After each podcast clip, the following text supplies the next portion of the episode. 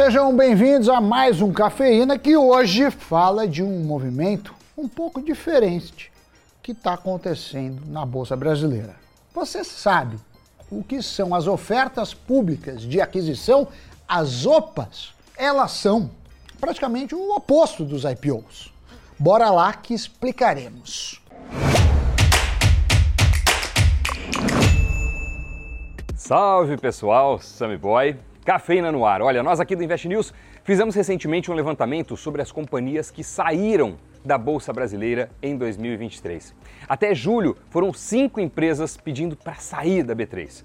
Esse número e também o volume de dinheiro usado nas compras é consideravelmente maior que o registrado nos últimos anos. Já foram mais de 5 bilhões e 800 milhões de reais gastos nessas recompras. Gradiente Eletrônicos, EDP de Energia Elétrica são os nomes mais famosos que deixaram de ser listados. Fora eles, muitos outros foram embora ou estão no processo para dar tchau. A exemplo do Hermes Pardini, de medicina, e do BR Properties, que atua no segmento imobiliário. E por que, Sammy Boy, tem tanta empresa querendo sair da bolsa? Olha, a gente acabou de passar da metade do ano e já superamos o número de 2022. E tudo indica que vem mais por aí.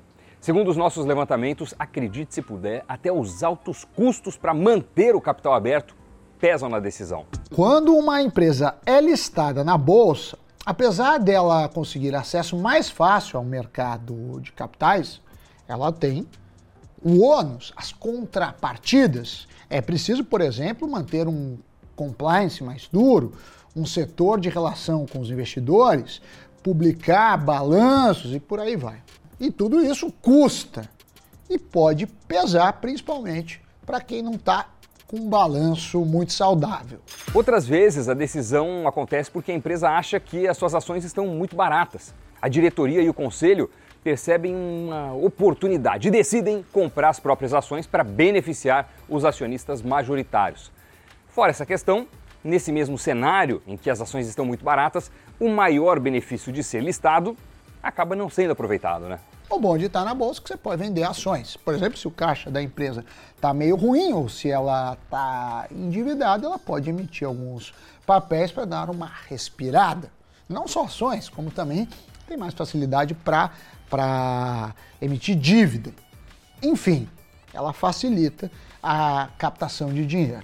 É, agora pensa comigo, se as suas ações estão muito baratas, não compensa emitir. Você acaba tendo prejuízo com a operação no final das contas, porque o mercado não precifica direito a sua empresa, pelo menos na sua visão, né? na visão dos líderes da companhia. Então, não faz sentido, nesse contexto, vender mais ações.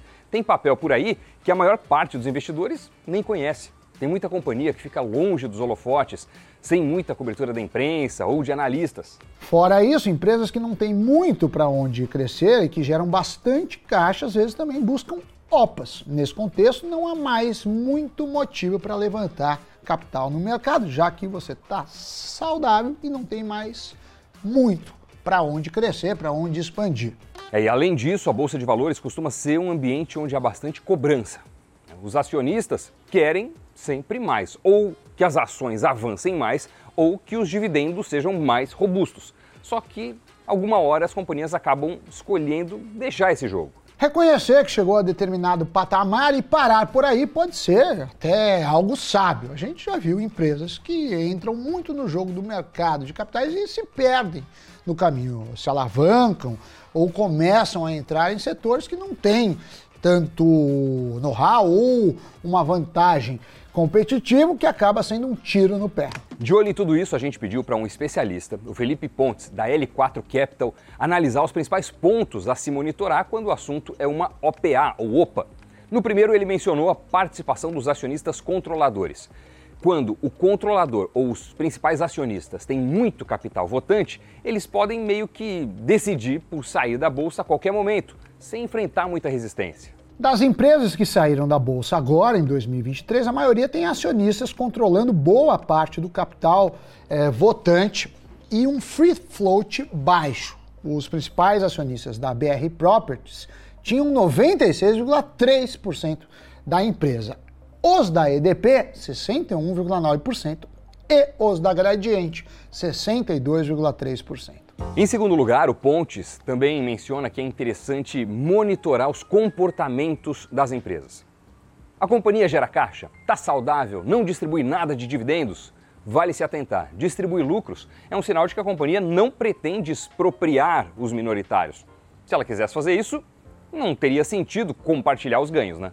Por último, ele mencionou as companhias com baixo endividamento. Para essas empresas, muitas vezes passa a compensar mais buscar as dívidas bancárias, ou seja, a emissão de debêntures. Uh, empresas consolidadas costumam conseguir boas condições para empréstimos e podem até mesmo extrair benefícios tributários disso. É, agora para nós, meros mortais, investidores, uma OPA é algo bom ou ruim? Olha, é difícil dizer exatamente. Geralmente as companhias pagam um prêmio sobre o preço de tela para fazer uma movimentação do tipo. Então, há um lucro para o detentor das ações. Mas se você tem interesse em continuar a ser acionista da empresa e não aderir, aí alguns problemas aparecem. Uma empresa que passa por uma OPA bem sucedida até pode ficar com umas ações sendo negociadas na bolsa, mas elas perdem é, evidentemente, muita liquidez. É possível que seu papel fique ali encalhado com ninguém dando atenção a ele. Além disso, vale lembrar que papéis com pouca liquidez vão ter um pênalti por isso, ou seja, uma desvalorização. Olha, ninguém é obrigado a participar de uma OPA. As ações são suas e você pode optar por vender ou não, mas há esse risco. Se você tem investimentos em uma empresa que anuncia uma movimentação do tipo, vale ficar de olho principalmente na receptividade do mercado à oferta. Às vezes, ficar com esses papéis acaba não sendo uma boa ideia. Você pode parar e ver que, opa, tem um problema. Piadas ruins à parte, espero que a gente tenha conseguido explicar bem para vocês o que são as ofertas públicas de aquisição. É isso mesmo, Sammy Boy, pessoal, olha, não esquece de deixar o like no vídeo e de se inscrever no nosso canal Invest News, hein? E também fica o convite para você ir visitar o nosso site investnews.com.br para se manter inteirado, inteirada sobre o mercado financeiro, economia, negócios e investimentos. Valeu, pessoal, até a próxima. Bons investimentos. Tchau.